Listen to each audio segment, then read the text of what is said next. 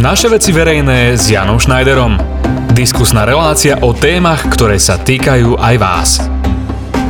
Príjemný dobrý deň, milí poslucháči, počúvate reláciu Naše veci verejné z produkcie tlačovej agentúry verejnej správy TAVES a rádia Rebeka. V našej relácii debatujeme s tými, ktorí nám majú čo povedať o tom, čo je dôležité a zaujímavé. Dnes budeme hovoriť o témach, ktoré hýbu našou krajinou, ale aj Turcom. S človekom, ktorý je v najvyššej politike, ale má aj zásadný osobný vzťah k Turcu a Martinu. Mojím dnešným hostom je podpredseda Národnej rady Slovenskej republiky Andrej Hrnčiar, bývalý dlhoročný primátor mesta Martin. Vítaj, Andrej, je mi cťou porozprávať sa s tebou. Príjemný dobrý deň prajem všetkým poslucháčom rádia Rebeka. Ďakujeme pekne. Poďme najprv k celoslovenským témam. Parlament veľmi tesnou väčšinou neodsúhlasil zmeny legislatívy týkajúcej sa interrupcií. Zjednodušené objektívne hodnotenie výsledku hlasovania je také, že poslankyne a poslanci opäť odmietli obmedziť ženám prístup k interrupciám. A znamená to okrem iného aj to, že ženy v našej krajine majú aj naďalej možnosť podstúpiť interrupciu do dvanásteho týždňa tehotenstva. Na zmeny bol vyvinutý pomerne masívny tlak aj v uliciach hlavného mesta. V parlamente aktuálne zo pár ďalších návrhov zmien. Ako hodnotíš ako podpredseda parlamentu to, že legislatíva týkajúca sa interrupcií sa zatiaľ nezmenila? Tak v prvom rade treba celú túto situáciu vnímať v kontexte nastávajúcich parlamentných volieb. Sme päť mesiacov pred voľbami. Čaká nás už len pár schôdzí Národnej rady Slovenskej republiky. A práve toto je to najlepšie obdobie, ktoré politici a politické strany využívajú na predvolebnú kampaň a riešia sa témy, nechcem povedať, že ktoré nie sú vážne, ale veľa tém, ktoré, ktorých sa teraz pred voľbami rieši a bude sa riešiť, sú témy, ktoré rozdeľujú spoločnosť, ktoré polarizujú spoločnosť, vyvolávajú vášne a toto je určite jedna z tých tém. Bola rozsiahla diskusia a moje slova, ktoré som pred chvíľou povedal, potvrdzuje aj fakt, že boli podané na jednu schôdzu štyri takéto návrhy. Bola rozsiahla diskusia a na októbrovú parlamentnú schôdzu už teraz viem, že sú podané dva návrhy presne s touto istou tematikou, takže treba to brať, že je to naozaj v kontexte nastávajúcich volieb a že jednotlivé, či už politici alebo politické strany si robia na tomto kampaň. Ja osobne som sa zdržal pri všetkých štyroch návrhoch. Ja som presvedčený aj z debat s odborníkmi som dospel k názoru, že je dôležité a som veľmi rád, že každý rok klesá počet interrupcií a že je ďaleko menší ako napríklad v deväťdesiatych rokoch, že tá spoločnosť začína byť vyspelejšia a je to naozaj téma, o ktorej by sme mohli diskutovať dlhé a dlhé hodiny, nájsť aj podporné veci, ktoré by podporili to hlasovať za sprísnenie tohto zákona, ale presne taký istý počet záležitostí sa nájde proti tejto téma. Takže ja som sa zdržal a uvidíme, že ako bude pokračovať diskusia, ale som presvedčený, že bude prebiehať až do parlamentných volieb. Ďalšou vážnou celospoločenskou témou, ktorú riešila na mimoriadnom rokovaní vláda, je reforma nemocníc v našej krajine. Ministerka zdravotníctva svojich kolegov vo vláde presvedčila a kabinet reformu s pripomienkami schválil. Pomerne zásadná reforma by sa mala spustiť od začiatku budúceho roka. Najskôr ju však musí schváliť parlament a podpísať pani prezidentka. Z pohľadu teba ako podpredsedu parlamentu je reforma nemocníc priechodná? Prejde parlamentom alebo to bude opäť tuhý parlamentný boj? Ide síce o zlepšenie nášho zdravotníctva a skvalitnenie fungovania všetkých typov nemocníc. Pre viaceré nemocnice to ale bude pomerne bolestivý proces. Prvý nástrel podpory stratifikácie nemocníc iniciovaný pani ministerkou zdravotníctva vyzerá sľubne. S miernymi úpravami by reformu podporili už v tomto stave aj niektoré opozičné strany z koaličných, zatiaľ iba Most Hit. O reforme zdravotníctva sa tu rozpráva každé volebné obdobie a dospeli sme do štádia, v ktorom sme boli aj pred desiatimi rokmi, že jednoducho zdravotníctvo je stále, nemocnice sú zadlžené, stále potrebuje čoraz viacej financií. Veľa nemocníc je v žalostnom stave. Vidíme zväčša tie okresné nemocnice alebo nemocnice v malých mestách, že sú naozaj v katastrofálnom stave, nielen čo sa týka exteriéru a interiéru, ale aj čo sa týka materiálno-technického zabezpečenia. Aj teraz ministerka zdravotníctva, aj poisťovne zdravotné upozorňujú, že do rezortu zdravotníctva treba naliať akutne stopäťdesiat miliónov eur, čo je naozaj nepredstaviteľný peniaz. Minister financií sa nechal počuť, že teda môže zdravotníctvo rátať do konca roku s inekciou, ktorá bude menej ako sto miliónov eur, čiže zrejme opäť sa budú roztvárať nožnice dlhu a nemocnice budú zápasiť s problémami a nebudú platiť faktúry a vieme, koľkokrát už prebiehalo odloženie a stále sa motáme v nejakom začarovanom kruhu a doteraz sa nenašla politická odvaha urobiť, nechcem povedať, že radikálny rez, lebo ja ani túto reformu nepovažujem za nejakú radikálnu, ale že treba otvorene povedať, že ak sa má zlepšiť stav zdravotníctva na Slovensku, tak jednoducho budú musieť niektoré nemocnice sa transformovať, niektoré zaniknúť, pretože nedá sa udržať kvalita, aj platiť veľa nemocníc, ktoré na Slovensku máme. To si treba otvorene povedať. Možno sa mi to hovorí teraz ľahko, pretože sme v Martine, kde máme naozaj špičkovú univerzitu, nemocnicu, ktorá aj po procese prípadnom schválení stratifikácie tak aj zostáva a nielen to, ale sa pripravuje výstavba novej modernej nemocnice tretieho tisícročia, ktorá bude najmodernejšia na Slovensku. Takže ja chápem ľudí v regiónoch, ktorí sa boja, že keď zrušia ich nemocnicu v nejakom malom meste, že budú musieť dochádzať do spádovej nemocnice, ktorá bude vo väčšom meste. Ale ja som to videl aj v zahraničí, precestoval som Európu, Spojené štáty americké a naozaj na takom území, ktoré je porovnateľné so Slovenskom, nie je taký veľký počet nemocníc, tých nemocníc je menej, ale je zabezpečená doprava pacientov do týchto nemocníc, ale naozaj tie nemocnice sú špičkovo vybavené so špičkovým personálom, nie sú tam také čakacie doby, ako sú teraz, čiže naozaj je to veľmi komplikovaný proces. Ja vidím problém v tom, že návrh stratifikácie prichádza neskoro, pretože opäť sa vrátim k tomu, čo som povedal pred chvíľou.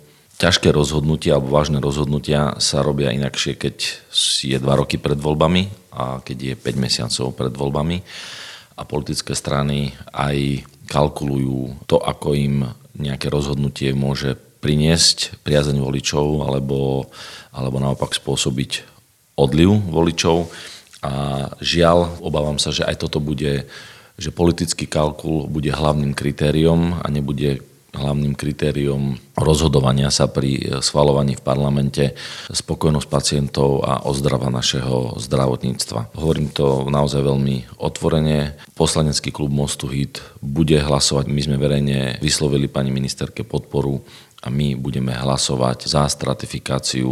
Obávam sa, že naši koaliční partneri nepodporia tento zákon a, a uvidíme, ale z mediálnych vyjadrení jednotlivých líderov politických strán si osobne myslím, že tento zákon opäť nebude schválený. Andrej, tak ako si vravel pred chvíľočkou, aj na takúto vážnu vec, ktorá sa týka reformy nemocníc, je pochopiteľne v parlamente potrebná politická vôľa. Ja osobne, je to môj osobný názor, predpokladám, že do volieb sa nenájde a bude to naozaj len zrejme o dohadovaní a hádaní sa, o naháňaní politických bodov. Nebolo by lepšie, keby sa s tým popasoval nový parlament po voľbách? Z istého hľadiska je správne takýto pohľad, že proste to nechať tak a aby o tom rozhodla nová vláda a nový parlament, ale opäť, kým sa bude konštitovať nová vláda, budú sa obsadzovať inštitúcie, ministerstva, jednoducho zase uplynie istý čas a ten čas bude hrať opäť proti zdravotníctvu, proti nemocniciam, pretože, ako som už spomínal, tie, tie nožnice sa roztvárajú z mesiaca na mesiac a nemocnice budú mať čoraz väčšie problémy, budú viac zadlženejšie, opäť sa nebudú platiť faktúry a, a opäť bude musieť prísť k nejakej obrovskej finančnej inekcii. A treba sa na to pozrieť aj z druhého pohľadu, z pohľadu ministerky zdravotníctva, ktorá keď nastupovala do funkcie, tak povedala nejaké svoje predstavy, ktoré chce prirodzene naplniť. Čiže je to aj, treba chápať aj pani ministerku, že proste ona išla do toho, do tej funkcie s tým, že proste chce byť tou ministerkou, ktorá príde s nejakým návrhom riešenia a A proste ona to chce splniť, to, čo povedala, ja ju absolútne chápem. A je škoda teda, že to neprišlo skoršie, že nebola tá diskusia trochu dlhšia, ako je teraz, ale ja ju chápem. Dámy a páni, toľko podpredseda parlamentu Andrej Hrnčiar k aktuálnym celospoločenským témam a po hudobnej pauze pohovoríme o problémoch Turca. Počúvate Naše veci verejné s Jánom Šnajderom. Priatelia, počúvate reláciu Naše veci verejné dnes s podpredsedom Národnej rady Slovenskej republiky Andrejom Hrnčiarom. Hovorili sme o zásadnej reforme nemocníc, ktorú schválila vláda a pôjde do prvého čítania do parlamentu. Andrej, už si to spomínal pred chvíľočkou, čo sa týka Martinskej plánovanej novej nemocnice. Ty si jeden z kľúčových ľudí, ktorí sa zasadili o to, aby dal štát zelenú výstavbe tejto novej modernej nemocnice v Martine. Dnes je ale okolo toho veľkého projektu ako si ticho. Môžeme zverejniť aspoň nejaké informácie, v akom je to aktuálnom štádiu? Tak vo svojom príhovore, ktorým som končil tretie funkčné obdobie, som povedal, že vnímam pozitívne to, že Martin je v takej novej situácii, že odchádzajúci primátor odchádza z vlastnej volenie, pretože by prehral voľby a má dobré vzťahy s nastupujúcim novým primátorom. Čiže prvýkrát naše mesto bolo v štádiu, v situácii, kedy nebol problém ani pri odovzdávaní funkcie, ani nejaký vzťahový problém. A ja som aj vtedy povedal, že ponúkam svoju pomocnú ruku tam, kde bude treba a budem otvárať novému vedeniu mesta všetky dvere na ministerstvách a tam, kde sa budú riešiť problémy a vybavovať veci pre Martina. Som veľmi rád, že tie kľúčové rozhovory a rozhodnutia som mal možnosť nejakým spôsobom spoluorganizovať a veľa kľúčových rozhodnutí sa udialo práve, čo sa týka tejto témy, mojej kancelárii v Národnej rade za prítomnosti primátora mesta, ministra financií, predsedu vlády, ministerky školstva, pretože týka sa to aj školstva, keďže Lekárska fakulta patrí pod školstvo. Čiže som veľmi rád, že sme našli takú symbiózu a podarilo sa projekt, ktorý pripravil súčasný primátor, vtedajší dekan Lekárskej fakulty Jan Danko, čiže je to skvelý projekt, ktorý však potreboval dostať politickú podporu, tu, tu dostal, prebehlo prvé schvaľovanie na vláde. V súčasnosti je na ťahu fakulta a mesto, pretože je potrebné mať právoplatné územné rozhodnutie, aby sa v tejto veci pokračovalo, ale ja som s pánom primátorom zhodou okolností aj dnes rokoval aj na túto tému a verím, že všetko sa stihne tak, aby súčasná vláda mohla schváliť a, a požehnať výstavbu novej nemocnice. Pripravuje sa štátna akciovka, doťahujú sa projekty a hovorím, že keď ako náhle bude všetko pripravené, čo sa týka právoplatného územného rozhodnutia, tak tento projekt verím, že bude mať zelenú a naozaj bude to veľká vec pre Martin, pretože tak ako kedysi bolo mesto Martin historicky mestom kultúry, potom prišlo obdobie, kedy sme boli mestom ťažkého strojárenstva, zbrojárstva, techniky. Prichádza opäť ten životný cyklus, vždy prináša nejaké obdobia. Prináša obdobie, kedy má možnosť aj vďaka univerzitnej nemocnici a vďaka Lekárskej fakulte, ktorá je naozaj najšpičkovejšia na Slovensku, prichádza možnosť, aby sa z mesta Martin stalo mesto vedy a výskumu a toto si myslím, že ak sa podarí, tak ovplyvní naše mesto na, na veľa, veľa generácií a je to naozaj veľmi dôležitá vec, pretože si treba uvedomiť, že aj keď príde kríza, tak čo trpí? V prvom rade to začne človek cítiť v strojárenstve, v automobilovom priemysle. Presne to, na čom sme možno teraz trochu alebo do veľkej miery závisli aj my, pretože v našom meste najväčší príjm hrajú či už automobilky alebo strojárenské podniky, ale ako náhle sa preklopíme do toho, že sa staneme mestom a centrom vedy a výskumu a budeme mať univerzitnú nemocnicu tretieho tisícročia, ktorá môže poskytovať služby nielen ľuďom zo širokého okolia, ale aj zo zahraničia, takže som presvedčený, že to bude mať obrovský prínos pre mesto a aj súčasný primátor mesta a ja a aj ľudia, ktorí sú v tom prípravnom týme, robia všetko preto, aby sa do konca tohto volebného obdobia, do konca volebného obdobia tejto vládnej koalície všetko schválilo tak, aby nič nebránilo výstavbe novej univerzitnej nemocnice. Uznávaný prognostik Slovenskej akadémie vied pán Vladimír Balaštiš, Martinčan, sa nedávno vyjadril, že Martin nezachráni ani lanovka, ani cestovný roh a mesto by sa malo uberať práve inými smermi rozvoja,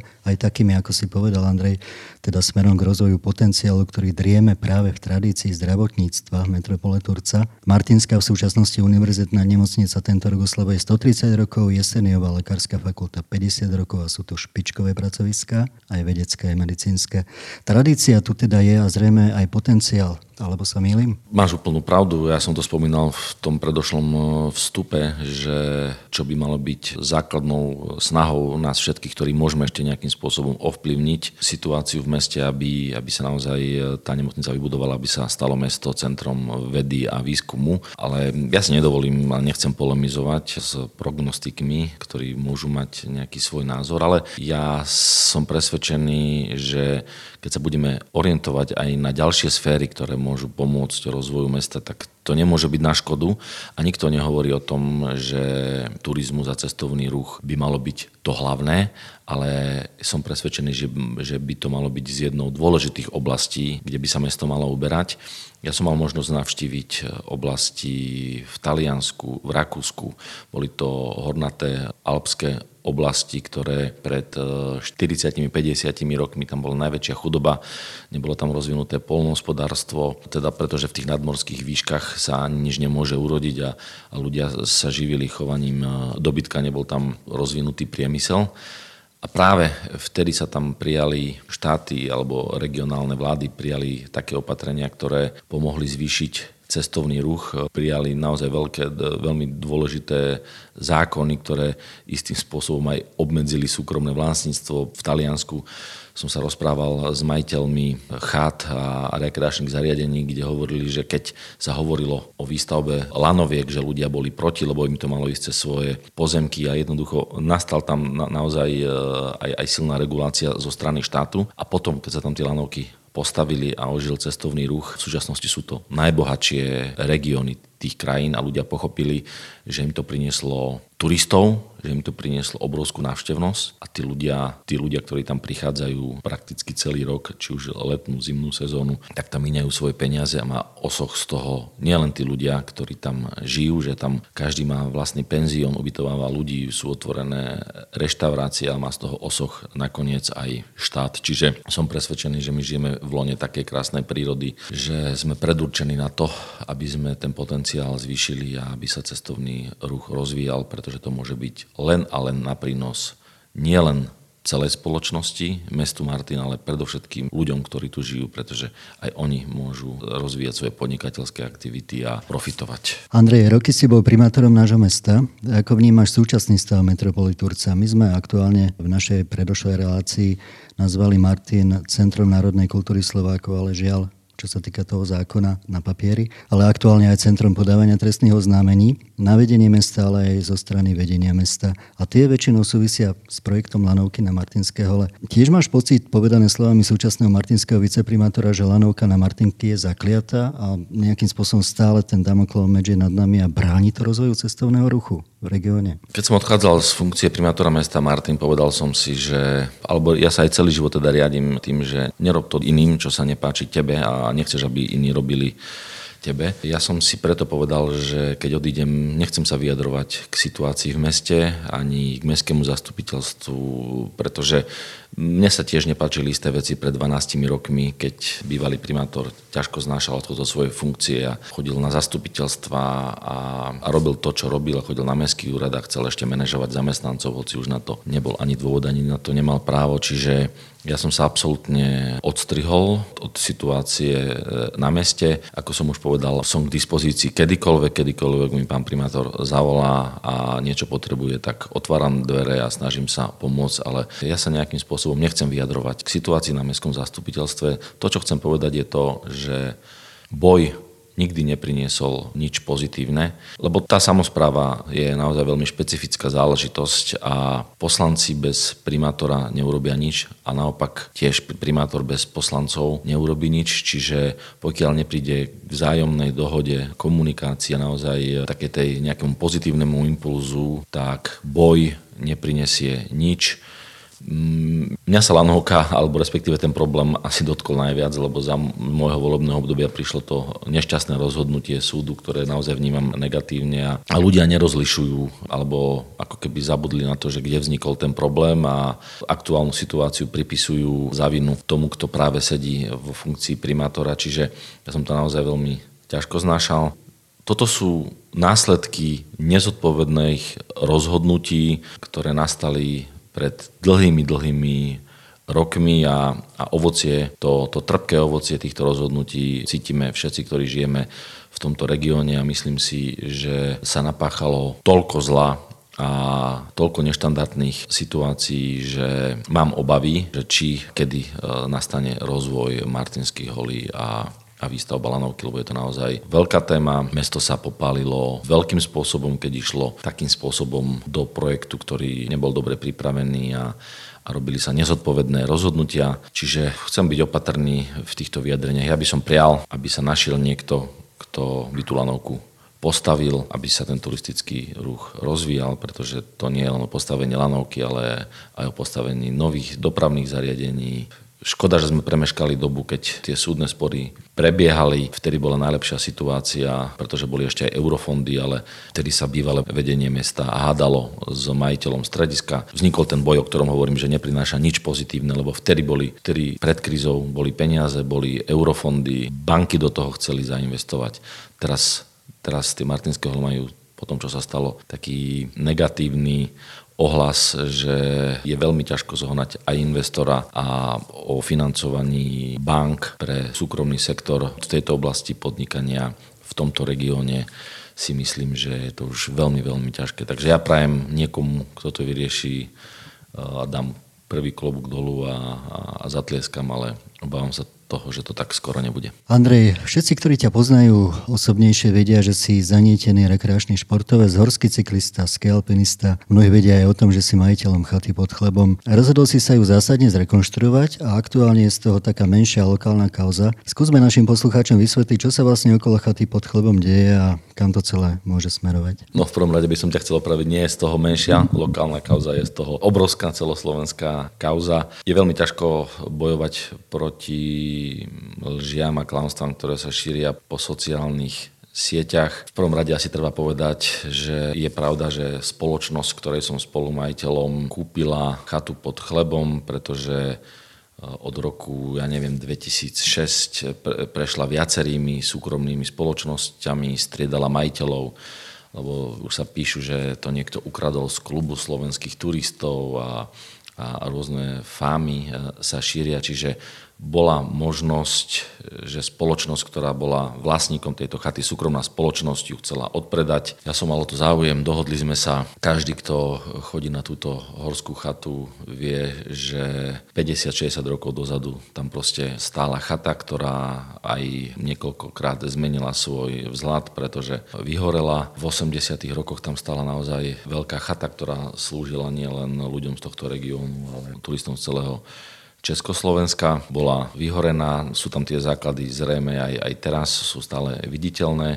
tieto vyhorené chaty a v podstate v hospodárskej časti vznikol bufet, ktorý je tam v prevádzke doteraz a je tam niekoľko izieb, kde sa dá spať. Sú tam nevyhovujúce hygienické podmienky, záťaž na životné prostredie a jednoducho my sme sa rozhodli, spoločnosť, ktorej som spolumajiteľom, že sa pokúsime túto chatu nie že obnoviť, pretože myslím si, že v súčasnej ekonomickej situácii ani v našich možnostiach by nebolo postaviť takú veľkú chatu, aká, aká tam stála predtým, ale urobiť niečo medzi tým, čo tam je teraz a medzi tým, čo bolo v minulosti, tak, aby to spĺňalo nielen environmentálne hľadisko, ochranu prírody, ale aj modernú dobu, ktorá by turistom, ktorých do Snilovského sedla vozí lanovka, do Vrátnej doliny, by tam proste tí ľudia mali kultúrnejšie prostredie, aby, aby si mohli posediť a pokochať sa prírodou v podmienkach, aké sú v Európe alebo v krajinách, ako som už rozprával, v Taliansku, v Rakúsku, v Alpách, aké sú dlhé roky bežným štandardom, u nás to zatiaľ bežným štandardom nie je. Ten problém vznikol, ja si myslím, že do